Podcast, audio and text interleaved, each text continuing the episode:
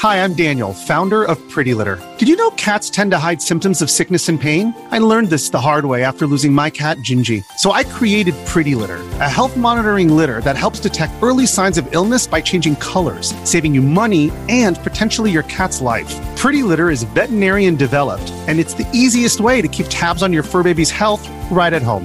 Go to prettylitter.com and use code SPOTIFY for 20% off your first order and a free cat toy. Terms and conditions apply. See site for details. As of right now, we are at war.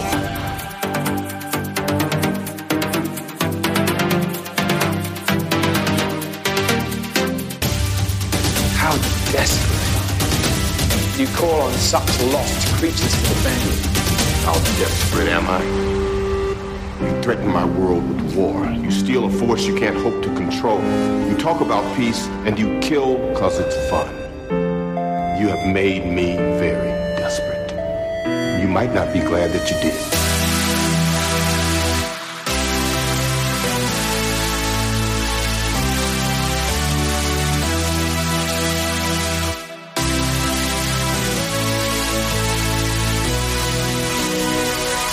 There was an idea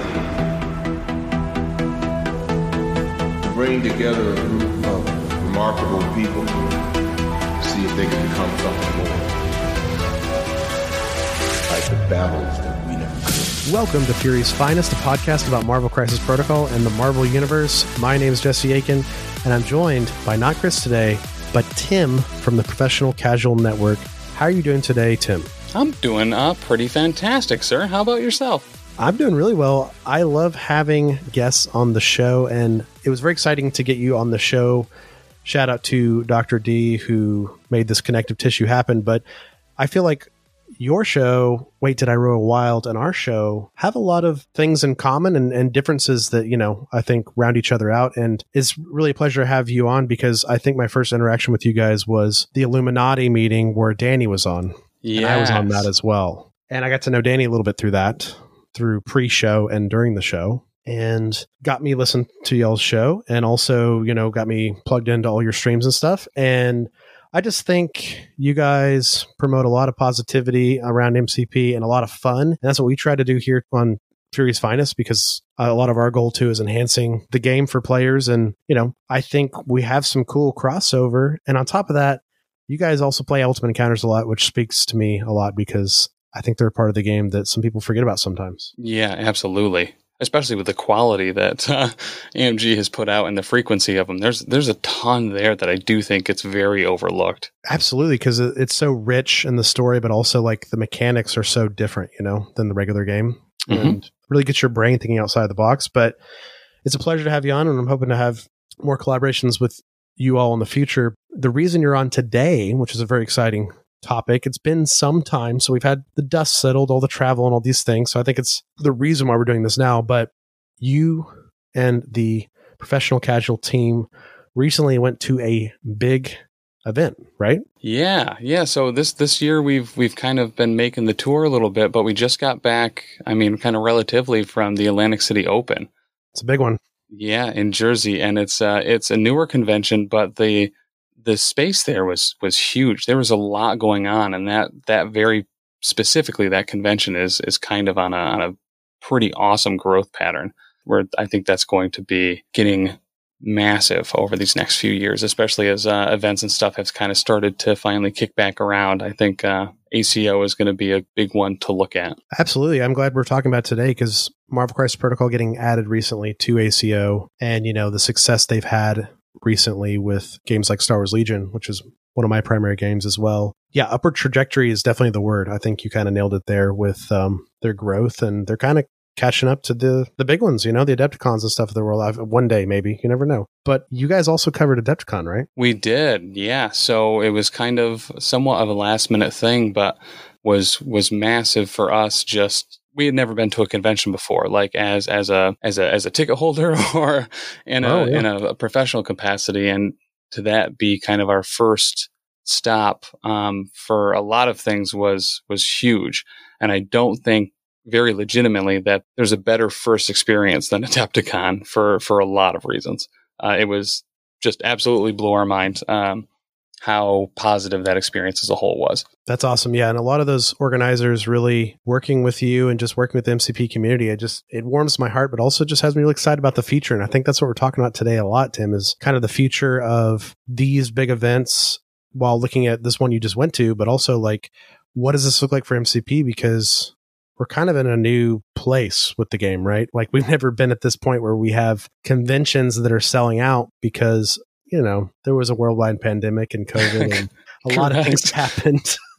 and also, of course, the game has grown exponentially since it first came out. I mean, we're far exceeding the 100 models range at this point, And I don't know, what a great time to be an MCP fan, I guess. But we're kind of figuring this new thing out, right? Yeah, and it's and it's so weird having a, a game like MCP that kind of really uh, got the ball rolling and started to snowball during the pandemic come out the other end and be like, oh well, all right. So how do we go into person now? it's yeah. uh, it's kind of a unique experience for this particular game, and it's really exciting to see. Number one, it survive. Number two, it to be the quality that it's at, and number three, see the community that's been built around it. Um, especially when everyone is in lockdown or or inside or travel restrictions and stuff. Like, I, I think all of the positive momentum that has been happening over these last few years is just going to have this game and the people playing it just explode over the next couple years. Like I, I think we're we're gonna we're we're about to see probably the best MCP has ever been, um, right. and will continue to to get better if that's even uh, relatively uh, fathomable. It is and it isn't because I say that because you know Chris and I jump into this game every week and we have since we first started and, and it's that sort of concept of watching the game grow in mechanics and miniatures and hobbying and terrain and the community. Like it has grown and improved in every area and it was already so good when it came out you know? Right. It is hard to imagine but it's also like absolutely believable at the same time and i think this new advent of events and conventions, which is a crazy thing to say, that are massive in scale, and some even just medium sized, which are filled up to the brim with MC players sold out. You know, I'm going to mm-hmm. Lone Star Open very soon. They've got sold out events left and right on all these different sort of game systems. I don't know. It's just a crazy thing. And I, I'm glad we're kind of at this moment to reflect and also look forward because we really don't know what the future holds, but I do think it's pretty bright.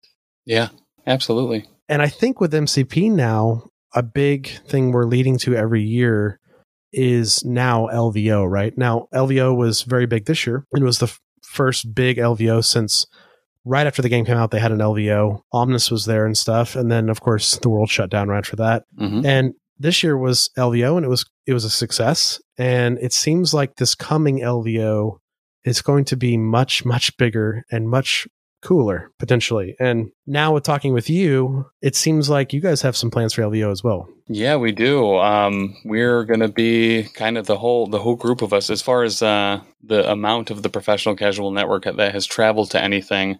Uh, LVO is kind of going to be everyone's coming. I guess is the way to put it.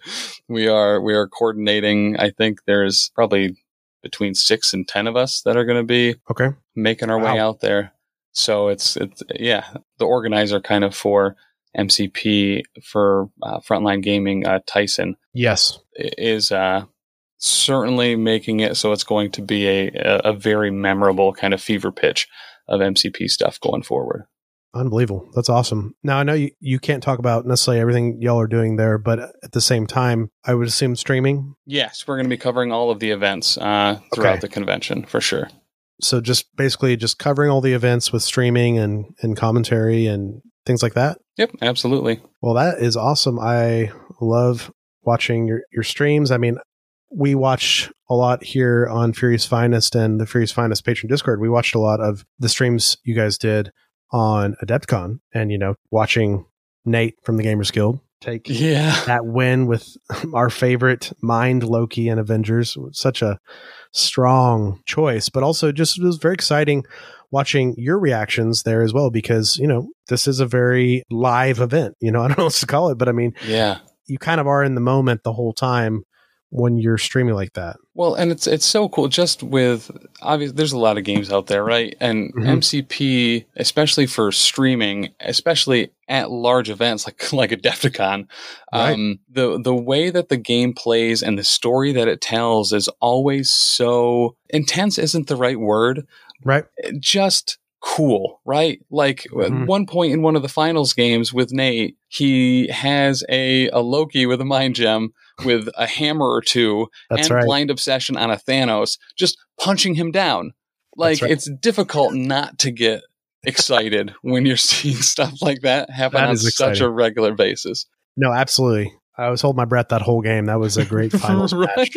You know, and it's anytime, you know, Black Order is such a strong team too in the hands especially in the hands of a player that makes it to the finals too. So, Mhm. you know, of course Steve is as well. So so it was a great matchup and a great match and the excitement was very palpable from your team and the chairs, you know, commentating this because um yeah, it's just it's all happening live like i said and it's all happening uh very organically and and maybe like you said there's an intensity and a cinematic nature to Yeah. MCP, where you just don't necessarily know some of the combinations of splash characters people bring in their lists or type of ways people play maybe more aggressive or defensive or sort of mid-range Mhm. And then the way those transpire on the stream right is is unknown at times and you know i, I think it's very exciting and i'm really looking forward to lvo because we are planning on going but on top and meeting everyone in the content creation community but also just like participating playing and getting to know everyone there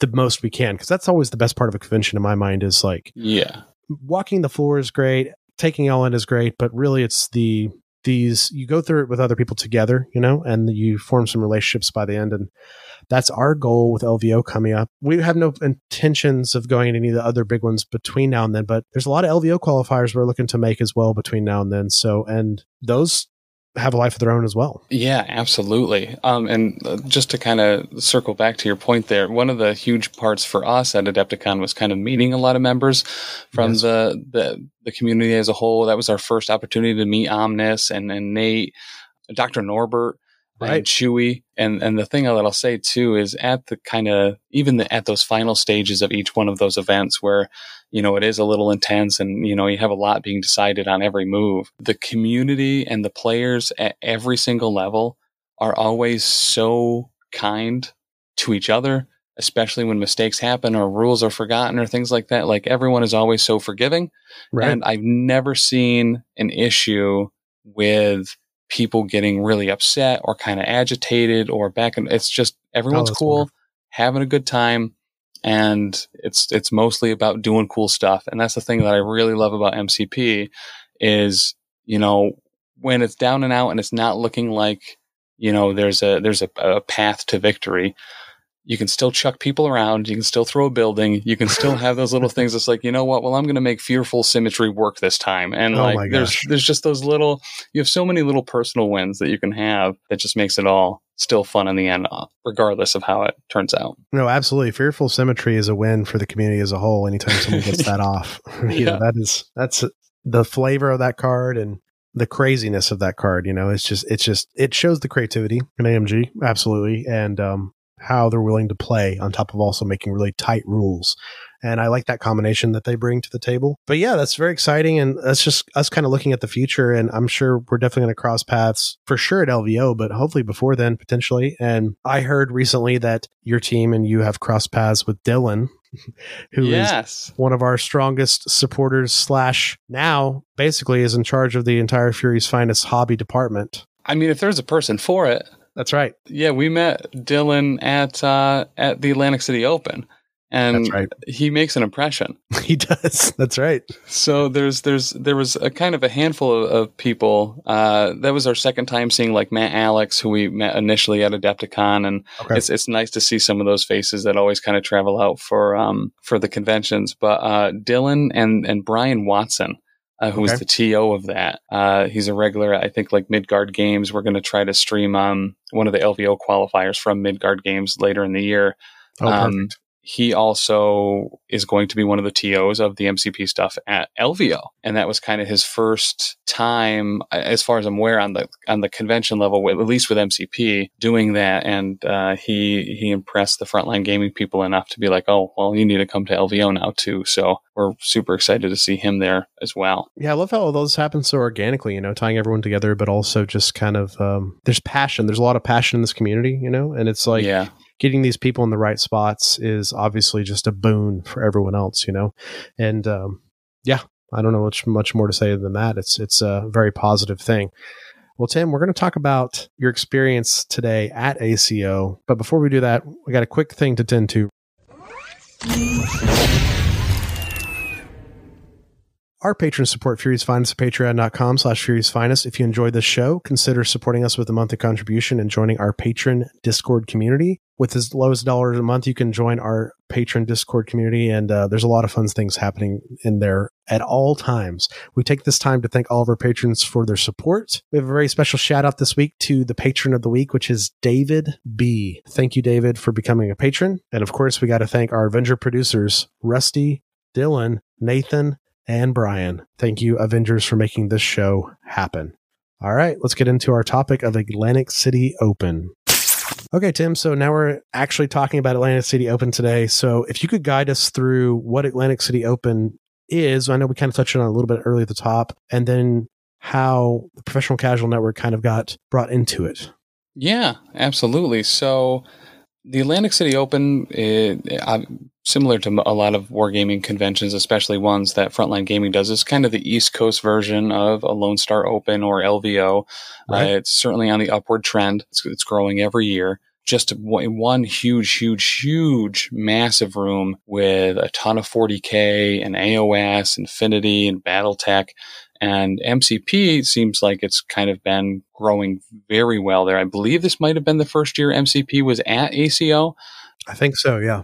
But I think it's one that is going to, MCP just kind of in general, I feel is going to be having a much larger footprint at a lot of conventions kind of going forward. But uh, yeah, it was, we kind of got involved um, with ACO. Uh, actually, the TO, uh, Brian Watson, reached out to us and he's like, Hey, you know, I kind of just saw your guys' stuff at uh, Adepticon. Um, I'm going to be trying to TO the events at ACO. Would love it if you guys might be able to stream it. Awesome. And I was like, yeah, you know what? Let's let's try to figure it out. It's kind of in our neck of the woods. We're in upstate New York, so Jersey's like five or six hour car drive, which isn't too bad compared to I think it was a little over 14 hours to drive out to Adepticon. Um, yeah. Quite but, different. Yeah, yeah. So I was like, you know what? As far as things, this is this is technically our backyard, I guess. So let's let's make it work. Right and we did and uh, yeah it was a very very cool experience. It's it was very nice because it was very I, I, don't know if intimate would be the right word but okay. there was kind of a lot of different like pods of people from different places. There was a group from montreal that came down. There was a mm. lot of like new jersey locals and people from new york city and upstate new york and from some of the surrounding areas but everyone always blends together very well around mcp that's right. And that first day at uh, ACO is is kind of the the, the pickup game day. So there's a lot of um, organized play kits going on. Um, gosh, I can never uh, the syndicate or not syndicate one, the symbiote one. I can never remember the name of it when I actually try to talk about it. Separation anxiety. Yes, is always yes. like a go to. It's like this blast. Yeah, it's like an icebreaker, right? It's like you have a couple friends maybe there, maybe you're meeting someone else there, you have a couple more spots, so you kind of just pull in whoever's willing to play. You meet people, you have a good time, and then right. you get to go into the competitive stuff later. Um, later on uh, over the weekend. So they had a big, actually two separate tournaments each day, Saturday and Sunday were kind of their own separate things. There wasn't a cut going into Sunday like okay. we've seen at a lot of, um, at a lot of, you know, kind of standard, honestly, for a lot of events. Uh, which was nice because you could, if you didn't do super well day one, if Saturday didn't go your way, or maybe mm-hmm. you were trying out something, you could bring a completely different roster and squad uh, day two and have another go. That concept still floors me. I'm not saying it's bad. I'm just, I've never experienced that in my competitive gaming life because yeah. I've played all the Star Wars games competitively over the years. Mm-hmm. And those were typically FFG, right? Uh, and they were always that sort of FFG format where it's like day day one is you know the big the big day, you know, and then day two is like the cut, and then like the end of day two is like the cut of the cut, you know, and. Yeah. I just when I heard about that with LVO, I was like, okay, this is a really interesting format for MCP. I, have got to kind of rewire my my brain as a player, and um, seems really enjoyable because, like you said, you can even change your list, which is yeah. a crazy thing to me. Right? You could be playing.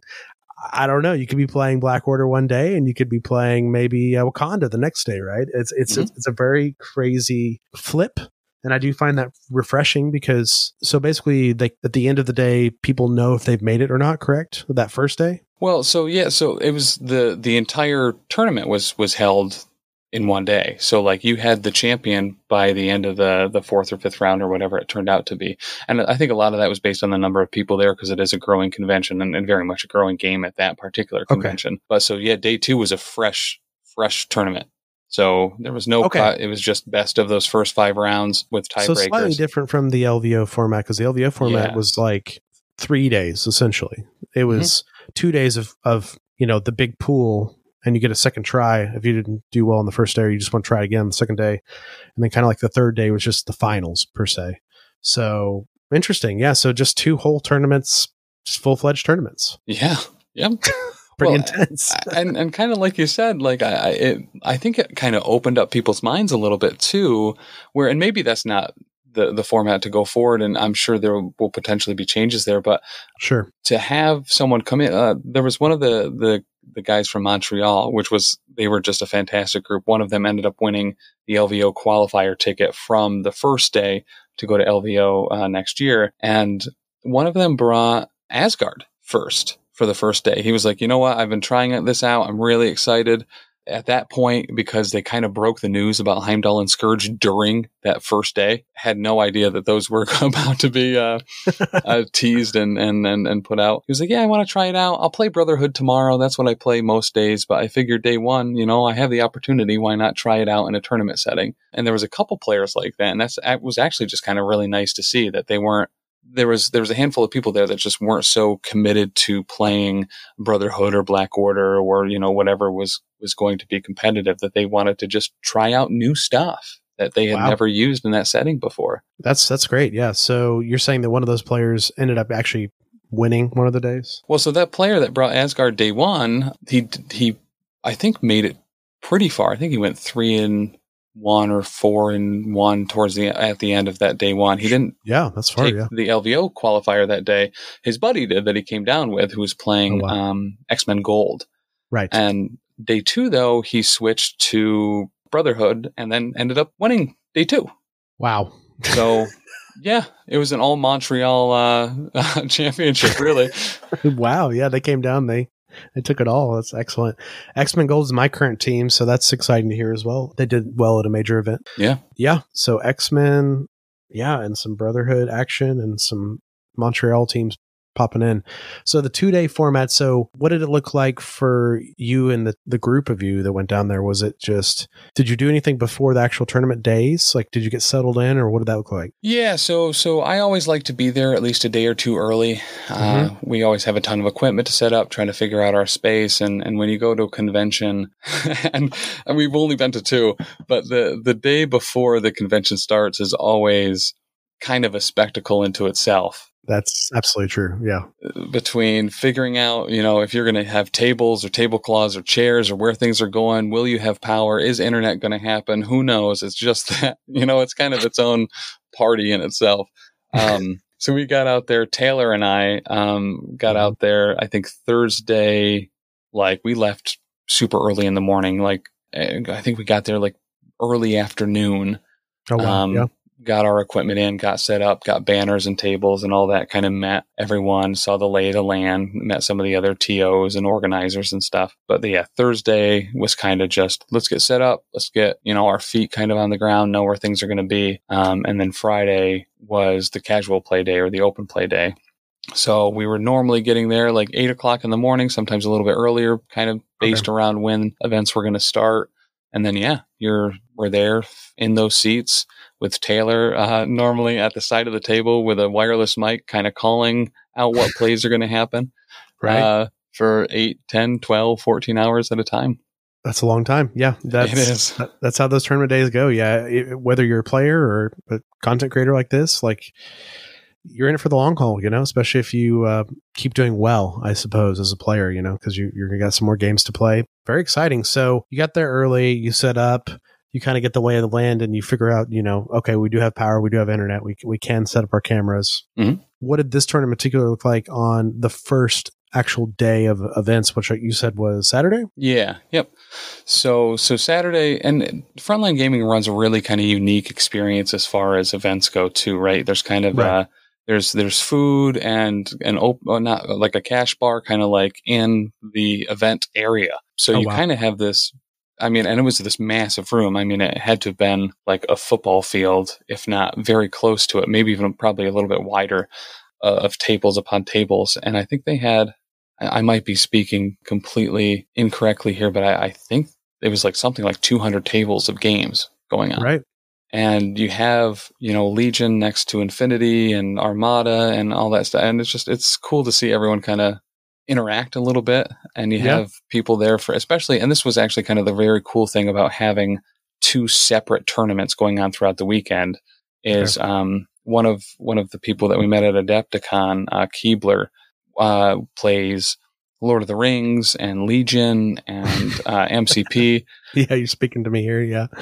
right. So, Yeah. and uh, pretty much everyone here at the network is getting into Legion too. I heard that re- on your recent episodes. I'm very excited. Yeah, we've we've been following um, the Fifth Trooper, and they had a really good season on um, how to get into the game and figuring out what you want to play and getting started and stuff. That was that was very good.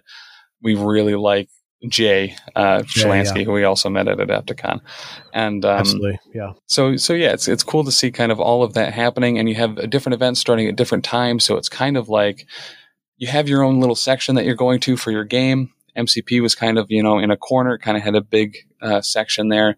So it was Mhm. like that was like your home base, and then you're like, okay, I'm going to spread out a little to AOS, which is next door, and BattleTech on the other side, and then you hear the 40k players start wogging every once in a while, and you're like, all right, well, I need to go over there and check out some display boards and Right. and, and the like. But it's it's a very it's a very neat scene, and there's something to having that big, massive open room with everyone in it, where Mm, there's this yeah. constant flow of kind of like energy going back and forth, and events starting and stopping. That's that's very very nice. Oh yeah, absolutely. I mean, if it's that large, it's it's yeah, it's hard to picture. I mean, absolutely insane. And like we talked about at the top of the show, obviously this is one of those conventions that, without a doubt, every year is growing exponentially and catching up to the other big ones. You know, and Yeah. I've heard a lot about ACO over the last couple of years, in particular, being plugged into the Legion community so much, and how it's kind of the Legion has been growing massively in it in recent years. And Yeah, I was like, oh, when I heard that MCP joined this year, I was like, well, that's that's only good for everybody because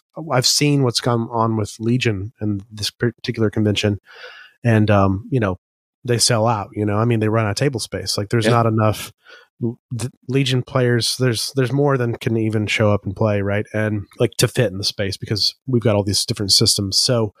Yeah, it's very exciting for you to be there as a, as a streamer, and content creator. So with all that going on, what's it like the day of the tournament where you like start streaming like day one? Uh, so it's always a, a scramble day one. So even having the, the you know kind of the open play game there Friday Saturday, we're getting down there. We're trying to get breakfast. Where and, and there's a lot of people interact with kind of uh, along the path and making sure that you can get in there and set up before um, line start for whatever event uh, happens to be earliest that day is is always kind of its own Okay. Navigation to which which doors are open. How can I even access the uh, the the spot that we're supposed to be at? And I think day one, as far as the tournament, the competitive stuff for for ACO, there's a little bit of a buzz because some people know others so far, but no one has really gotten to know each other yet.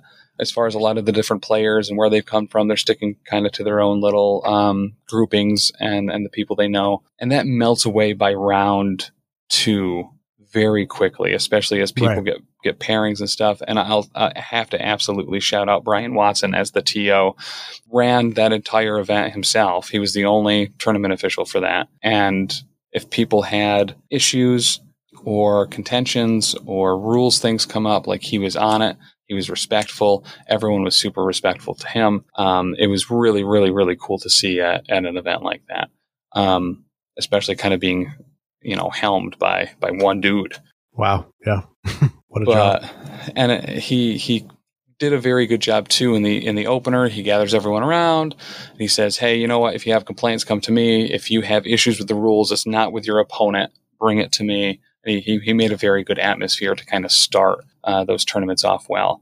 One of the neat things that kind of happened throughout the weekend is we saw kind of a lot of like we saw like four, I think, X Men Gold teams the first day. We were kind of following well Mhm. here's the other ones that were performing well, and there was that divide. Same with Guardians of the Galaxy, um, where there was like two players playing them, and one won and, and one lost in round one. So you're like kind of following them and seeing how they're doing and stuff.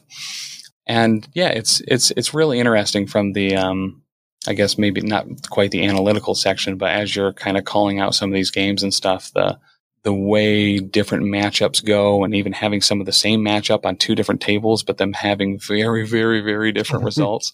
Oh man. Just as kind of one of the things is, you know, you're never really out of this. It doesn't matter who or what uh, affiliation you're playing or who go- or who you're going up against. It's it's really anyone's game at any point, and that's what makes it great to cover. You know, I think it's the reason we all love this game so much is like you're really never out of it, and you probably you should see all your games to the end because, like you said, in the least it's going to be fun and cinematic, and maybe you're just trying to get that final KO and you know get the moral victory, or you know with the days mechanic in this game and the power mechanic in this game and how objective focused it is. You can always come back, right? As and and um, different players play different ways and things like that. And I find that very interesting. You're talking about these matchups that are happening and these different sort of teams that are showing up off and on day one. And that's kind of like with this tournament, it's very unique because it is two tournaments in one weekend where you can switch your list. So you've kind of got like two different metas per Yeah. se and different interactions of players. And then you've got, well, that guy played Gold Team X Men really well on day one is I'm sure people are thinking, is he going to return day two? And will I have a plan for that? Or is he going to switch, like you said, to Brotherhood or something?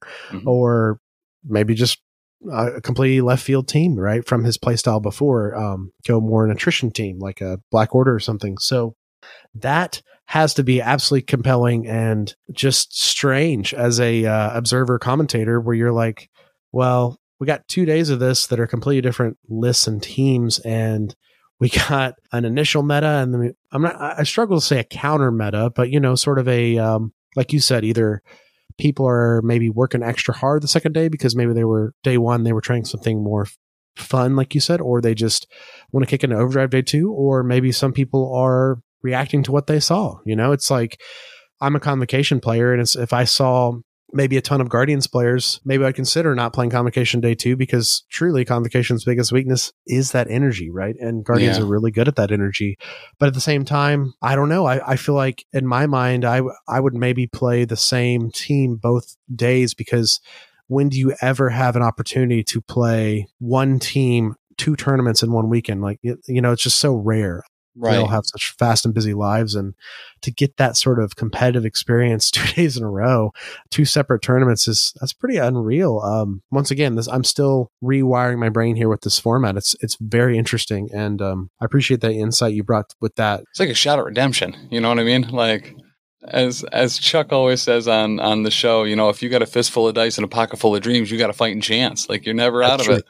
no absolutely no he, he's nailed it there and with that all said did you see with day one coming to a close so i guess we could talk about some of the final games you guys covered. Any notable standout things that happened? You did mention there was a strong x-men gold team which interests me a lot playing them a lot right now but also like were there other teams that were standouts to you? And maybe like that x-men gold team. Was there anything different going on there There was, and and this this is probably more telling about myself as a player, but I Sure. regularly forget to use the storm hop like all the time. Storm. Hop is- it's a crazy thing yeah Um, and and the player that that that took the LVO qualifier ticket day one was just doing an incredible job. Like he knew when it needed to be used, how to use it, and really maximized it every okay. single time. We saw a couple really good, incredibly important possessions from Dr. Mm. Voodoo as well, kind of throughout a lot of different affiliations where some people focused them a little bit. Other people, you know, it's kind of it's difficult to focus fire Doctor Voodoo down. It is, but getting him away or spending his power or just kind of getting him, you know, out of the thick of it, uh, seemed to kind of be one of the more interesting things that we were seeing how people were reacting to him, um, and mm. uh, X twenty three as well.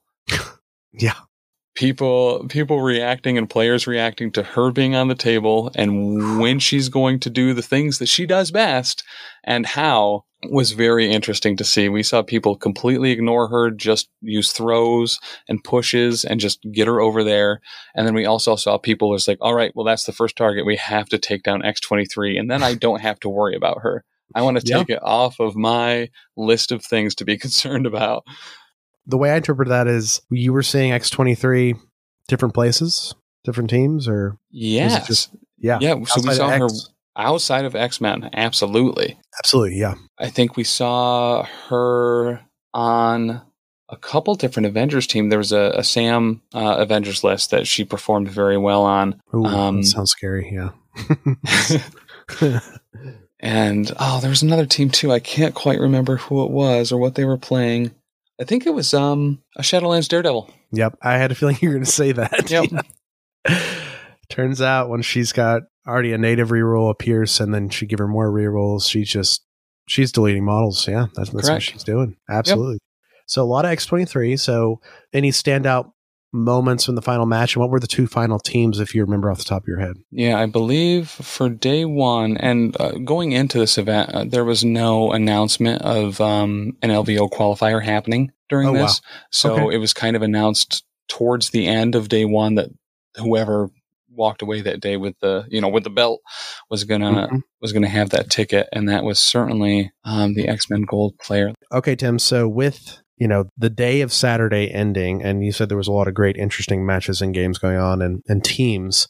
Yeah. What what ended up being the final two players and teams? You already mentioned X Men Gold, so I'm I'm in suspense hearing about it. But what were the two teams looking like? So uh, yeah, so X Men Gold was played by Simon Jerry, who's one of the Montreal group, and then he was actually up against Matt Alex, who played a Web Warriors list. Oh, there it is. I knew it. yeah, it's yeah. like Where's our web warrior player? There it is.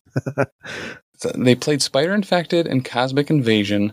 It went okay. 16 to 11, but it was mostly the the scoring in that final that final uh, activation there that uh, and the possession that really kind of kicked it off. I know that uh, Matt had, I want to say, I don't think we saw Amazing Spider Man, but Miles had done a ton of work. Right. And he also had Doctor Voodoo, so that was kind of that yep. that play there, where you know even though that they were a little bit behind, having two constant threats on the board, being able to take away your ability to score or just straight up take off your uh, your objective tokens was kind of a really neat constant counterplay. But that's where we saw some really good storm hops and throws uh, Simon Jerry, the X Men Gold players, um, Storm was every round throwing a very big threat away, not even into other things or into people, just away. Love it. So you mentioned Miles, you mentioned Voodoo on the Web Warrior team. Was Voodoo also on the X Men team or no? Uh, yes, yeah, it was. Uh, there was, was Voodoo's okay. on both sides. Yeah, yeah. So it's kind of who gets the possession off first and who does what. Very interesting. So I'm assuming X23 made some appearances. I don't know if she made in this final game, but I'm assuming our X Men Gold player might have had her. Yes. Yep. X23 was on that X Men Gold team for sure. So that that whole roster, I can run that down that really quick. Was was Storm, Beast, Domino, Magik, X23, Rogue, Jean Grey, Ghost Spider, Doctor Voodoo, and Juggernaut. Um, and I think we saw mm. Beast out there pretty much every round uh, or every um, every game for the X Men Gold team, and, and uh, Beast is absolutely slept on. Absolutely, no, he is a super fast, great control model that um, a lot of people just don't respect. Yeah, absolutely, he can uh, he can get to where he needs to be, especially with those secures that X Men likes so much. Very exciting. So then it was a Web Warriors player. Do you have his list by chance? Because I'm I'm very intrigued now that we had a X versus Web Warrior finale. I do, yeah. So um, Web Warriors was the full roster was uh, Amazing Spider-Man, uh, Miles, Venom, Ghost Spider, Moon Knight, Black Cat, Doctor Voodoo, Toad, Lizard, and Juggernaut as well. Just a perfect Web Warriors roster right there. Yeah, that, that's uh, a lot of options. Yeah, that's really good. So Juggernaut, that's something we haven't touched on yet, and I think it's um, the massive Juggernaut elephant in the room at this point because Mhm. I'm assuming you guys saw a lot of him in the weekend and a lot of his card being used where he throws someone long. Absolutely. Yep. Okay, okay.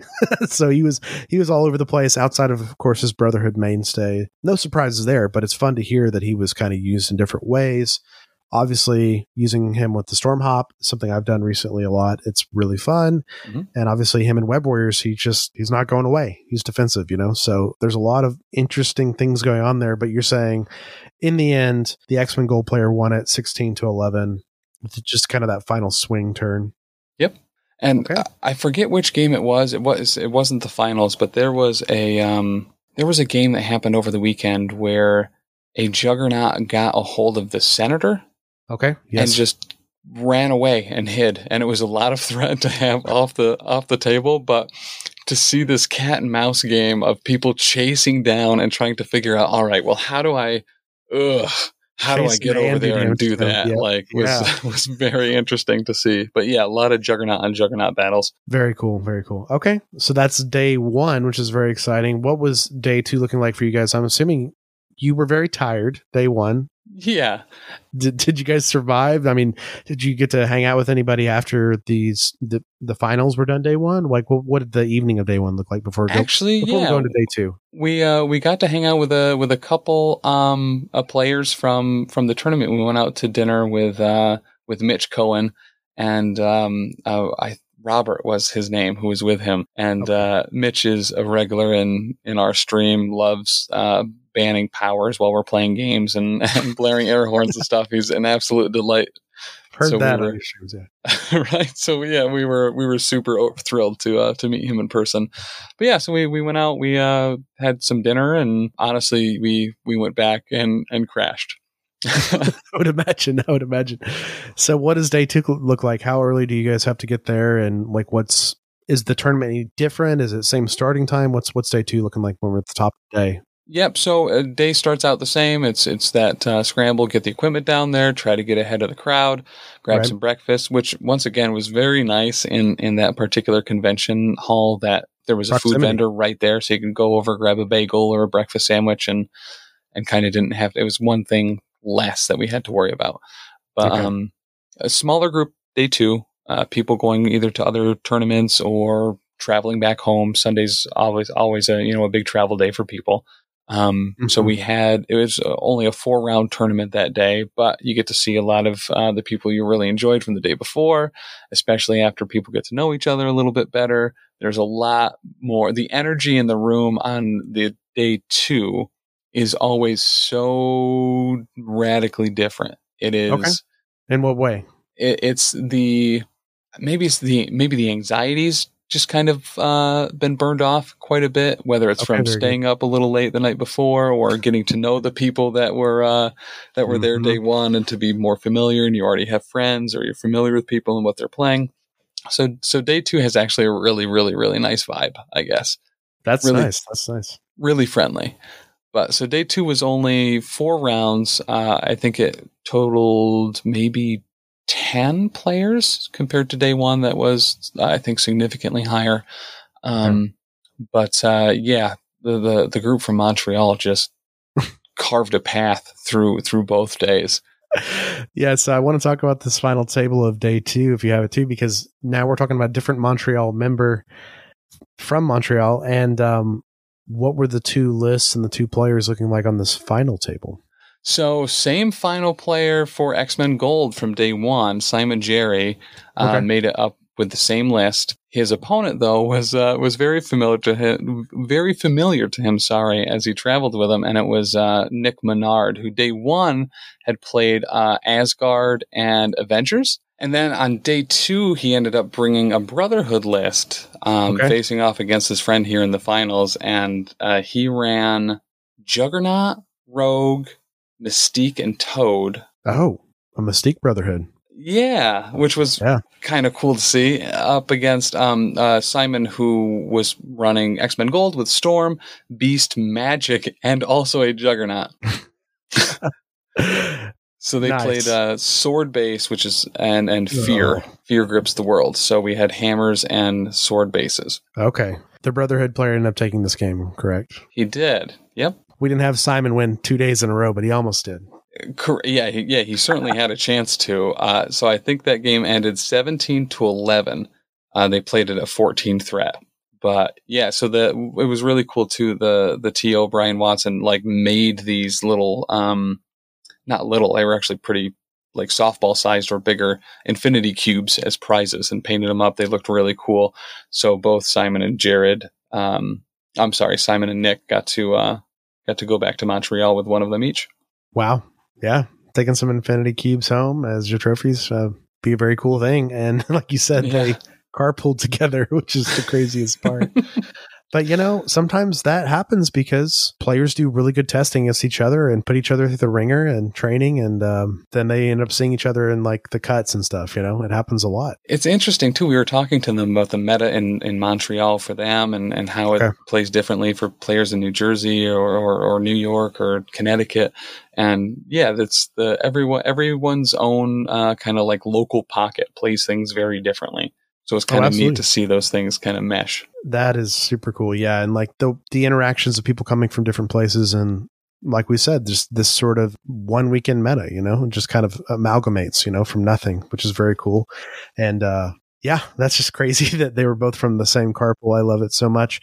So that spells the end of the MCP events, right? At this point. Yeah, for uh, for ACO, yep, that was uh, that was the final bit of that particular convention. Okay. So what did the rest of the day look like for you all on Sunday? Was it just like cleanup or was it were there other things going on or what? Yeah, a little bit of a mix. So, um, a couple people on our on our team, Dan and Danny, are both teachers, so they left kind of pretty early in the day before the tournament was over to uh, to drive back up to uh, to New York. So Taylor and I kind of finished out the the rest of the day. Uh, Brian, the TO, actually stopped by and helped us um, uh, commentate a little bit on one of the final games too, which was really cool. But yeah, so the the end of um, after that kind of winds down. Uh, it's a little bit earlier in the day.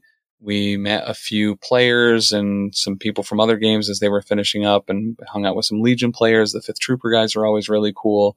Oh yeah. Um, and uh, yeah, just kind of went down to the cafeteria and just kind of like mingled. It's kind of a neat situation at the end of a convention where some people are kind of on their way out and other people don't have flights until tomorrow or late in the morning or or what have you. So it's just kind of a sometimes you get them pickup games or but it's just a lot of it's a lot of just hanging out and seeing how people did and how they felt and talking about lists and their matchups and wild parts of the uh of the games and stuff. It's it's pretty cool.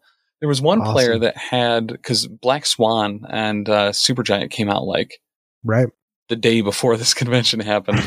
uh, so there was one player, Steve, that had a um, that had Black Swan like assembled, painted, and it looked actually very good for the time that he probably had the model in hand um, to play out there. So it's oh, it's always neat to see what what the freshest things are and how they impact uh, these conventions, especially as stuff is regularly coming out. Oh, absolutely. And speaking of like impact and stuff, so you talk about that last game. There's two rogues in that game, as you said. And we talked about Juggernaut and X23 being various different places and teams. Mhm. Was there any other models that just struck you as like interesting splashes that you saw a lot of or, or a little of? Was was there anything in particular like that that stood out from this particular weekend meta as we talked about, whereas like you talked about a good spattering of teams, but where there's just certain models, you know, outside of the ones we talked about already, maybe the voodoos and the juggernauts and stuff of the world that made an appearance in kind of a show. Yeah, actually, there was a Jean Grey uh, that we saw that we weren't expecting. It was on one of the other um, X Men Gold lists, as well as a uh, what was it? A Black Panther. Who, uh, you know, when you can so heavily rely on those pushes, there's there's certainly objectives where it he's a little expensive as a splash, obviously, but even if it's baiting out an Indomitable or something like that just to get rid of it, um, we saw a- lot of heavy work day one from an Avengers team with uh, with Black Panther. Also, Loki with no gem we saw popping up more than Loki with a gem. Wow, that is, that is interesting. Yeah, that four threat spot though, it's yeah, people want it, so maybe that's the case. Yeah, Black Panther just remains to be continues to be one of the best splashes in the game. He's just he's so consistent. You know, he's and he's fast. Yeah, he's he's been excellent since the day he came out, and he came out in the spring of 2020. You know, so a uh, crazy thing that he's yeah. he's still so viable and relevant. I mean, he was in um, Nate's list from Adepticon, right? So it's just uh, yep. a cool thing to see. Uh, Black Panther out there doing what he does, uh, pushing people like you said, left and right. So very cool. So some some Lokis, some Black Panthers, and various sounds like mutants all over the place. You know, mutants splashed into teams, and then of course some representation of Brotherhood and X Men, which makes us happy here on Fury's Finest because yeah, th- those are some of our largest affinities in Marvel for us personally. Or is that franchise? So I mean, it's it's no Havoc Unity Force, you know what I mean? But like, it's, I do. It's, it's on its way there. yeah, there's a lot of X mutants that um, you know, we're all holding our breath, but are we really holding our breath? It's AMG. They've they've given us such good stuff and continue to. I I feel very um, safe with them, you know, with my mutant love for sure. And that's the thing too when you're talking about like longevity with a game, right? Like there's still right. so like my my the list of things that I need to come out for this game is never under 10. And that's because I'm limiting it to 10. So right, like right, it's going to be around for a while. There's going to be a lot of X Men to release for a very long time. Well, yeah, and it's something the Will said early on. Um, they talked about this when they came on our show a long time ago. They they said, you know, their goal with this is to make this game be one of those great games that goes on 10, 20, 30 years, right? Where it's yeah. like that it has a legacy and um, a player base that love it and keep it going and keep models coming out and keep new rules coming out and stuff. And it's just so powerful in a system like this where anyone can be splashing any team. It's just so uh, unusual compared to other miniatures games, you know, where you have to buy into a particular army. It's absolutely unique in that way. And uh, I think it rewards you for buying models and putting paint time and play time in with them, right? Because you can play them anywhere you want. Well, yeah, right. And it's, and it has kind of a low barrier of entry. Like right, if you are right. only interested in X Men, it's actually pretty reasonable, especially relative to minis games, to be able to Absolutely. just buy some X Men and play. Yeah, like play well. Yeah, and play well. Yeah, a team yep. that you like. Couldn't agree more. Yeah. So Tim, before we close out the show, I got a couple questions for you, unrelated to a you know Atlantic City Open, and I I think I know some of these answers because I've been a long time listener of your show now and really enjoying you guys' weekly content. But a couple questions over here. Who is your favorite model in Marvel Crisis Protocol right now? Just to play, but also maybe just maybe it could also just be your favorite model because sometimes people have favorite models that might not be their favorite model to play, but I think you've got a few that kind of fit some of these categories. So I'm yes. curious what your answer is here, though. Yeah, that's actually tough. First off, thank you. I really appreciate that, and I'll, I'll say we've been uh, we've been following you guys for a very long time too. We really dig how much I I really like the lore episodes very specifically, and it's uh it's like a I get up to date without having to, you know what I mean? Like I, yeah, I, I learned so I much from you guys and I really appreciate it. Chuck too, I know has been, um, a, a longtime fan and he's the one that told me, uh, about you guys. Oh, but, awesome. Uh, yeah, as far as favorite models, that's, I, I mean, I love Bullseye so much. I knew it. I knew, it I knew it's coming. There's just something about a dude that's just hucking stuff in there with with Thor and Iron Man and Hulkbuster. Like it just it, it, tickles me so much. Just hucking stuff in the back, yeah, throwing whatever he can find, right? Yeah, yeah, exactly. Yeah, just paper clips and empty cans. Yeah, he's the best, man. I, I really like him. Uh, as far as like models, though, I adore Hulkbuster. Okay. I am kind of I always want to go as wide as possible, so it is it is a commitment for me to take a five or a six. But I will I would take Hulkbuster every game. And I did for a while until uh, the people I play against were like, "Can you knock it off, please?" I was like, "But you don't understand. He throws stuff, and I like it a lot, and also a nice, a nice punch." Kind of nice punch. or built kind to take it. I mean, built to take it. Yeah, it, it's it's great. His health is deceptive. You know, he's got a lot more than it seems. Especially if you count the little emergency Hulkbuster suit that comes out. You know, the emergency Iron Man that comes out. So mm-hmm. okay, okay, good answers. Uh, I, I, had a feeling it's going to be Bullseye on the first one, and no one would fault you on that because, uh, of course, he's an incredibly fun model. But this new Bullseye in this two threat world we live in, he he's just excellent everywhere. You know, you can play him whatever you want and um, have a blast doing it. So, moving on to more of these fun questions. What is your current favorite Ultimate Encounter? Because I know you guys do a lot of the OP kits, so I'm going to specifically talk about the Ultimate Encounter first before we get into just the more generalized, um, you know, scenarios. Any anything that stands out at the moment? As far as ultimate encounters, I want to say I really want to be able to play the Magneto one again a couple times. I feel I didn't. It was it was cool. I really like it. I love Magneto, but It's pretty intensive. yeah, I think uh, Dread Dormammu was awesome. The, the Uh, the- actual Dormammu um, Ultimate Encounter. Yeah, yep, Yep. Yeah. Where he's got his portals out and you're and he's coming out on the map in different places. Yep. Okay.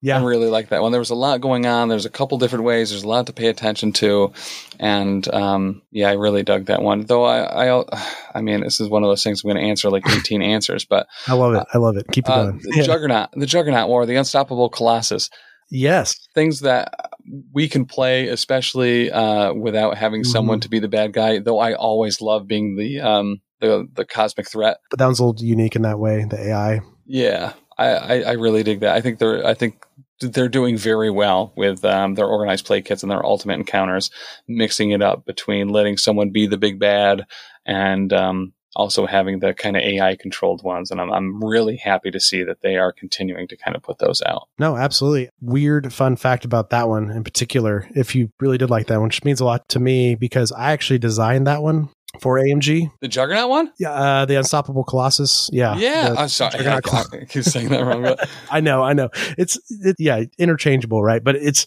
it's cooler because it's Colossus in my mind. Yeah, I had the privilege of doing that for them, and it's so cool seeing it out in the world and people's responses to it because it is a different thing. Yeah, I don't know how to describe it other than that. And um, it was a labor of love and uh, excitement. And um, yeah, I just feel privileged I got to work with AMG a little bit in that capacity, you know, and um, do a little bit of development work for them. That is so cool, and I'll tell you too. Like, it is very rare. Normally, when a when a when a, a kit comes out, we we want to Mhm. play it on stream immediately. We played that one two weeks in a row. Like, Yeah, I saw. Yeah, that's exciting. Yeah. it's the only one I think we've ever done that with, and um, yeah, it was it was a blast, and it's just it's it's it was very well done. Very good job, sir. well, I'm glad you enjoyed it. A recent thing I played on that one for myself for fun, um, that is my personal anecdote on this is Trident has a miniature of that Colossus now that you can buy from either their Gumroad page, the Trident miniatures, and print it off yourself or buy it from some sort of seller online and they print it off for you. But it's just cool because like if you get that miniature and you paint it too, it's like you're like, oh, this is the Juggernaut Colossus miniature, you know? Yeah. And um and you can also put it on the 65 millimeter base if you want, just to increase the difficulty a little bit too, you know, and make them just just that more imposing, you know, because he's got a little bit more movement, you know. He's on the juggernaut base. We did the first time because we didn't know better. You know, the rules don't say any other way. You you, you actually get to t- decide the base size you want. So um Yeah.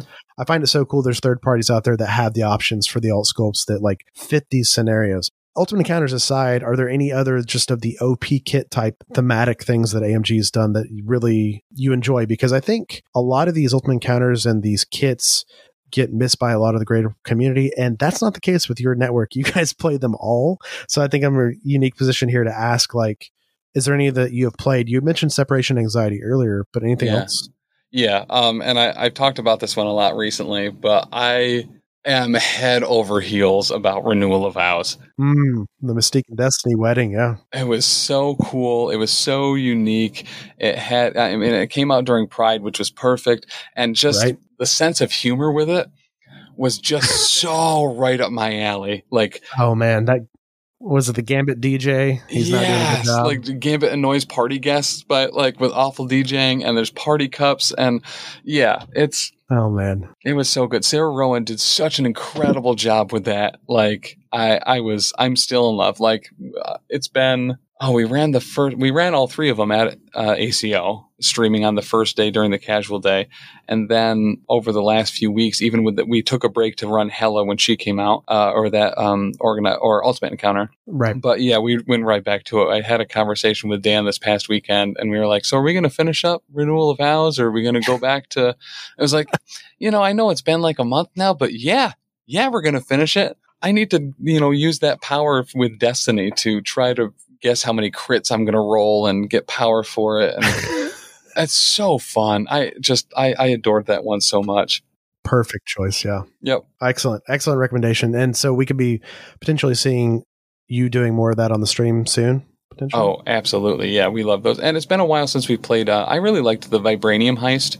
I really Yes. like scenarios where like reinforcements get brought in and you have Mhm. a, a player that's like trying to stem the flow of of the other player's power and stuff. I really dig that. So Yeah, that's what the other uh, Dormammu scenario is. The um, the one you play pre-fighting him. There's a there's a Dormammu Yes. scenario like that as well. The domain of the Dread Dormammu. And I think the Ultimate Encounter is called the Dread Lord, I, something like that. But yeah, that one that one has reinforcements as well, and I, I do like that mechanic a lot because it feels like the movies. You know, it feels like um, the comics. It feels very evocative of uh, bringing in more heroes or villains to deal with the other side. exactly. Oh, very good. Well, closing out, I've got to ask, like, what is your favorite affiliation to play? And then after affiliation to play, what is one of those models you mentioned that is on your short list for the future that you might like to see in the game? Like my go-to affiliation is Crime Syndicate. Mm-hmm. I I'm not super great at making sure that I have enough people on position. So Kingpin Crime Syndicate very specifically is a is a sweet spot for me. And as far as yeah, like a shortlisted character, I want Phantom X or Quentin Quire so bad. I I love those two. And yeah, uh, and H- Wiccan. I'm I'm a huge Young Avengers fan. Uh, Hulkling and Wiccan, um, Oh, or man. Speed, just that whole team. I, I would I would adore them. Yeah, you're speaking to Chris right now, my co-host too. Yeah, Young Avengers. Um, he's waiting for all that too, and very excited that that's obviously what they're setting up in the MCU right now. There's a lot of directions with that as well. So And and Thunderbolts is a new affiliation I would adore. okay, Thunderbolts and Young Avengers are like my two. That was when I was like really into comics. Was that uh, like it's just post Civil War, like just pre, just post Civil War? I remember that era. Yeah, that's kind of when I was pretty heavily into comics too. Yeah, it was. Uh, Yeah, it was a good time and those uh, 2000s there a lot of that good content going on yeah okay so so great suggestions some curveball characters not curveball in the way of i couldn't see amg making them but just um inspired choices here tim this is very good that's the thing is like they they throw out like an Arnim Zola or something like that. Right. And, like I get like Yeah. really like scarily excited about characters like that. It's like, are you kidding me? Yeah, let's go. let's go yeah and i think something we do here on fury's finest and we makes us enjoy the game more is, is is these deep dives on lures and diving into the character strategy too and like just really digging into one character because then it's like it's like oh man I, I didn't think i was that much of a fan of this character in the comics and then like now i come on the other side of this on the podcast and also like playing them in the game and i'm just like i'm all about it now you know it's like right? the mechanics are so good and it's so fun Absolutely. but I figured your answer might be the Criminal Syndicate. Very strong team, and Kingpin is a force on the table. And I really appreciated recently you playing with Doctor D in your Kingpin attire. First off, yeah, I forgot to mention that. Like meeting him and, and Kara at uh, at ACO was an absolute blast, and Right? he had reached out and was like, "Hey, you know," or actually, it was there, and he was like, "You know, if if it have to be on like a holiday Monday," and I was like, "Yo, July Fourth, like let's let, yeah, let's do it." And he came down and he's like, "Is it cool if I can?" uh if I if I cosplay and I was like, well, I'm gonna scramble for something now, but yeah. So I was like, well, I can't do can't do Cyclops because I do that too often. Mm-hmm. So I had to figure something out. So, so yeah, shaved shaved my face clean. I still haven't really recovered from that. Yeah, that is that's that's a tough thing. Yeah. Yeah, it's just so weird. You know, my chin is so cold all the time, and that's not a part of my body that I felt like I remembered being there. And just went full Kingpin. That, Yeah. sometimes that's what you have to do. You know, Vincent D'Onofrio does it so well. You know, he would be proud. I think he'd be proud. We, I was scrambling. My wife and I were going to like multiple stores trying to find red Hawaiian shirts. So- Yeah. and uh, narrowing it down. but just just couldn't find it. So you know, we went with a black suit jacket and a and a white Hawaiian shirt, but close enough. Solid. Professionally casual. Professionally casual. hey, you had the cane. That's you know that's that sells it, right? That, That was is so fun. I, if, if if there's anyone out there that if your opponent will uh, allow you to move your models around with a stick, I would highly suggest it. It's a lot of fun. yeah. What a, what a great opponent too. You know, uh, they're just just letting you. They're just like, okay, all right, yeah. You're like, I'm gonna push your model with the cane. Good stuff. Fury's Finest is supported by our wonderful patrons. You can become a Fury's Finest patron by going to patreon.com slash Fury's Finest. You can find us on social media, different places, Twitter at Fury's Finest Cast, Facebook, Instagram, and Twitch at Fury's Finest.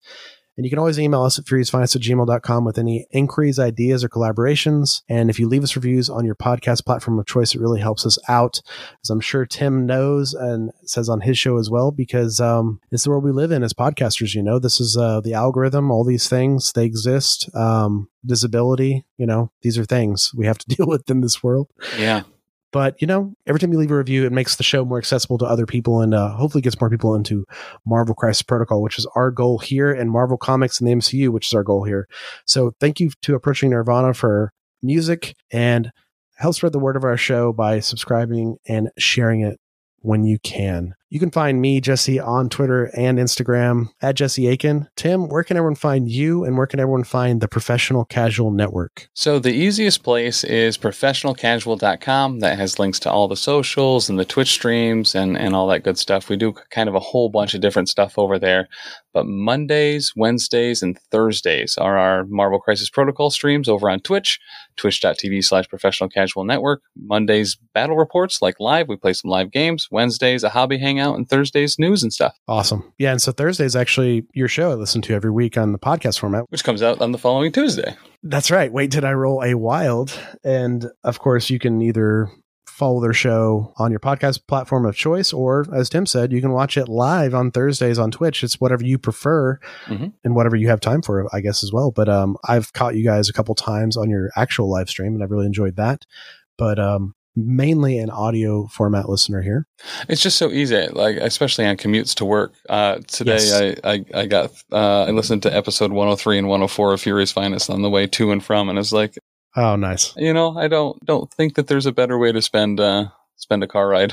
it definitely helps with uh, travel and um, you know walking the dog or whatever various activities we do. You know, mowing yeah. the lawn. I, lo- I love to I love to always be plugged into the community when I can, and um, mm-hmm. I follow the podcast for that reason. And you guys are at the top of my list of quality and production and positivity, which are all priorities here for us on Fury's Finest. Really appreciate that, and likewise, man, for real. Now, I appreciate you guys listening and um, us getting to work together like this. And hopefully, this is something we can get going more in the future because now we kind of know we're going to coalesce the beginning of next year in this sort of LVO format and hang. So yeah, I'm actually really excited for that. So, yeah, me too.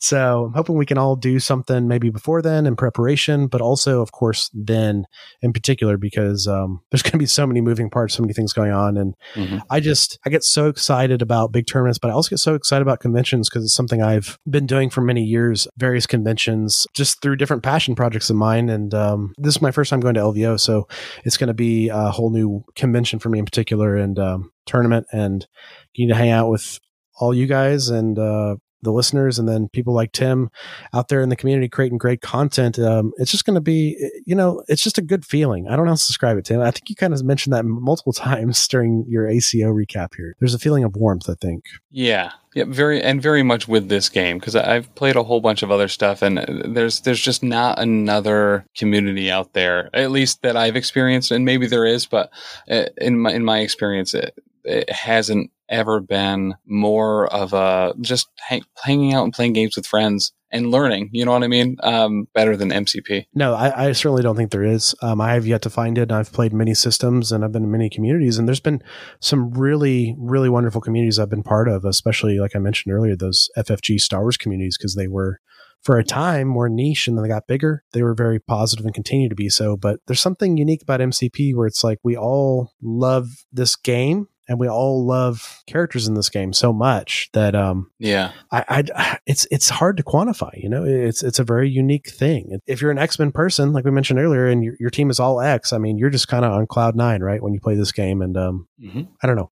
I don't want to take that away from anyone. I want everyone to just love what they love and something we always talk about on this show is that i'm really passionate about is every model in this game is somebody's favorite character right? And yes. that to me adds another layer of the player contract and our responsibility as content creators to be, you know, welcoming and positive of all the characters. It's like, yeah, Cyclops might not be better than Black Panther in most situations, but it's like at the same time, Cyclops is somebody's favorite character, Black Panther's favorite, someone's favorite character. You know what I mean? And I always keep those things in my mind when I try to talk about this because um, Marvel, man, it means a lot to a lot of people for good reason. Well, and I think too, like, kind of to piggyback off of that, like and maybe this is exclusive to this game. It's probably not, but to me, it feels like it is. Mm. You have a character that may be underwhelming mechanically or in co- the competitive uh, spectrum of things, but it's you're right. It's still someone's favorite. And guess what? You there's not really a whole ton of characters we don't see on the table. You know, That's, and you could still win the game with them. Yeah, Correct. I mean, absolutely. there's really hardly any, you know, and the ones that are, I feel like, like are models that when their teams get an injection of new content soon, we will be seeing more of those models in particular and things like mm-hmm. that. So yep. no one's ever down and out. And, you know, and also let's keep in mind too, people put a lot of hobbying time and effort into this game and they're really passionate about their pieces as they should be, you know? And it's like, if you did a really awesome job on your cable, I mean, play that cable every game, you know, if you want to. yeah, exactly. I want to see it on the table, and uh, I know you're really proud of that. And it's it's just a wonderful community, and I'm I'm literally looking for the future, and I'm really happy to be on this ride with everyone. And I think we just appreciate you guys listening and keeping up with us, and uh, hopefully we can all just keep going on this journey together of uh, loving this game, you know. And as Tim and I talked about at the top of the show, it's only getting bigger by the day. So I'm looking forward to the future. Absolutely. Well, Tim, thank you again for being on our show. It was about time we made this happen. I, I really loved my interactions, though few I had with Danny on the Illuminati episode. If anyone hasn't checked that out, definitely check out Xavier Protocols, where Jacob posted that at the, the video or on our podcast feed where we posted the Illuminati audio format of that. A lot of great content creators from different parts of the world. And Danny was there representing Professional Casual Network quite well. And yeah, we'll have to do this again sometimes, Tim. Absolutely, dude. Well, I look forward to when that is. But until next time, thanks for listening, true believers. Excelsior. World has gotten even stranger than you already know. At this point, I doubt anything would surprise me. Ten bucks says you're wrong.